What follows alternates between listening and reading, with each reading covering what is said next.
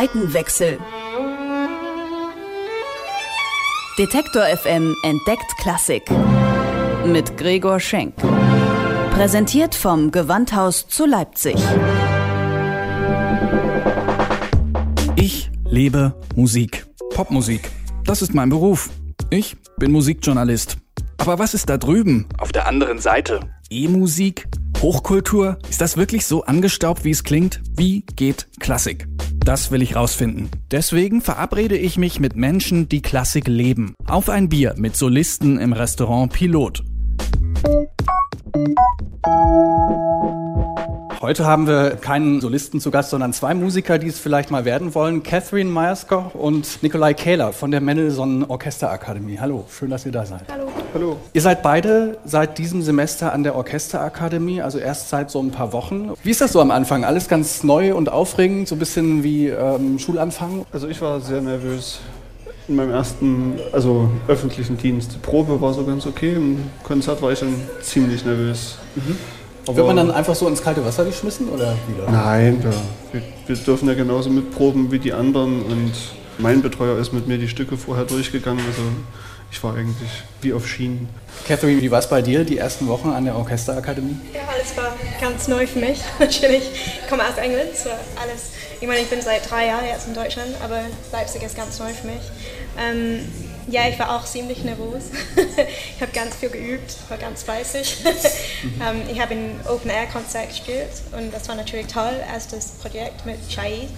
Ähm, und dann gleich danach in der Oper, so zwei total unterschiedliche Projekte, aber total interessant für mich. Jetzt seid ihr an der Orchesterakademie. Für den Laien erklärt mal ein bisschen, was ist das überhaupt, Orchesterakademie? Was kriegt man dort beigebracht, was man an einer normalen Musikhochschule, sage ich mal, jetzt nicht lernt? Das gilt, ich hoffe, ich sage jetzt nichts Falsches, ich glaube, als Aufbaustudium. Genau, richtig. Und wir sollen da Orchestererfahrung sammeln. Also wir sollen Routine bekommen, im Orchester zu spielen, werden aber ja, vielleicht noch ein bisschen mit Samthandschuhen angefasst, werden halt betreut, haben jemanden, der sich das vorher irgendwie anhört und uns sagt, Daumen rauf, Daumen runter, was man sonst vielleicht weniger hat. Und ja, ich glaube, wir werden gut betreut und der Gedanke ist, dass wir, wenn wir dann vielleicht mal eine richtige Stelle bekommen, da schon viel Routine mitbringen und vielleicht ein paar Anfangsfehler nicht machen oder sowas. Was ich immer oft so höre, ist dieses, ja, in der Ausbildung an den Hochschulen äh, wird man nicht so ausreichend auf den Arbeitsalltag im Orchester vorbereitet. Äh, ihr habt jetzt beide auch an Hochschulen studiert, Catherine in äh, Cambridge und Lübeck, Nikolai in Leipzig und auch in Stockholm. Mhm. Jetzt sammelt ihr praktische Erfahrung. Ist das so? Könnt ihr das bestätigen, dass Studium und Berufswelt doch manchmal in der Klassik weit auseinander liegen? Im zeitlichen Rahmen durchaus. Im Berufsorchester ist eigentlich nie mehr als eine Woche Zeit, um ein Programm einzustudieren. Da wird, was weiß ich, Montag, Dienstag angefangen zu proben und spätestens Donnerstag oder Freitag ist Konzert oder Vorstellung. Und im Hochschulorchester können da schon durchaus mal zwei oder zweieinhalb Wochen vergehen. Und also zumindest habe ich das an den deutschen Hochschulen so erlebt. In Stockholm war das nicht so. Die haben auch gesagt, in keinem Orchester der Welt gibt es mehr als eine Woche Proben, deswegen gibt es das im Hochschulorchester auch nicht. Also insofern ist da vielleicht was dran, aber ich glaube, es hängt generell von jedem Einzelnen ab, was er auch sonst so macht. Catherine, du bist ja. in London geboren, genau. ähm, hast in Cambridge studiert, bist genau. dann über Lübeck nach Leipzig gekommen. ähm, genau. Wie kam es dazu, dass du dich für Deutschland entschieden hast? Ich habe einen tollen Professor gefunden und ich wollte immer Deutsch lernen auch. das war ein Ziel für mich. Und ich habe Musikwissenschaft vorher studiert und ich wollte was intensiv das ähm, so für Geige machen und ähm, in Deutschland kann man das sehr gut schaffen, glaube ich. Und wie ist es zum Beispiel im Vergleich zu Freunden, die du in England hast, die dort auch klassische Musik äh, verfolgen? Ähm, so die Academy existiert fast nicht in England. Mhm. So für mich die Möglichkeit, mit so einem tollen Orchester, mit so einer tollen Tradition und Standard auch zu spielen, als eine Studentin immer noch, ja, ist toll.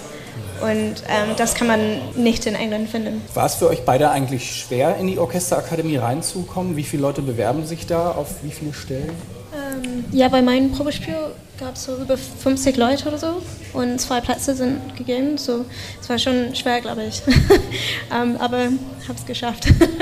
Nun ist es so, dass Orchesterstellen sehr begehrt, aber auch sehr begrenzt sind. Ihr seid mit so Ende 20, Anfang 30 der junge Orchesternachwuchs. Wie hart ist so der Konkurrenzkampf? Also ich würde sagen, sehr hart.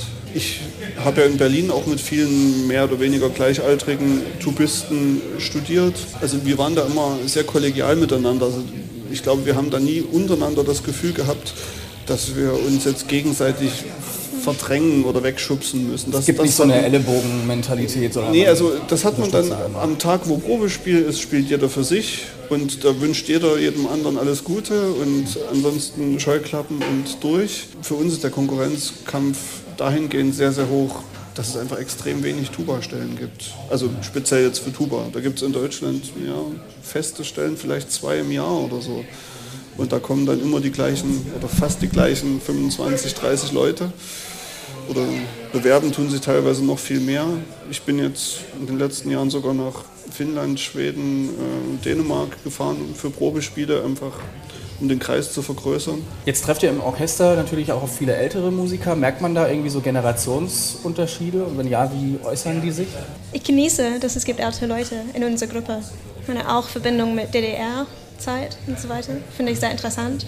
Und wenn man mit denen so unterhaltet, dann lernt man ganz viel über, wie das Orchester war, wie es jetzt ist im Vergleich. Und es gibt auch natürlich ganz viele junge Leute, die ähm, so gerade eine Stelle bekommen haben und so weiter. Und das ist auch sehr positiv für uns, dass es möglich sein könnte, ja, für uns auch eine Stelle irgendwann zu bekommen. Vier Semester geht das Studium. Genau.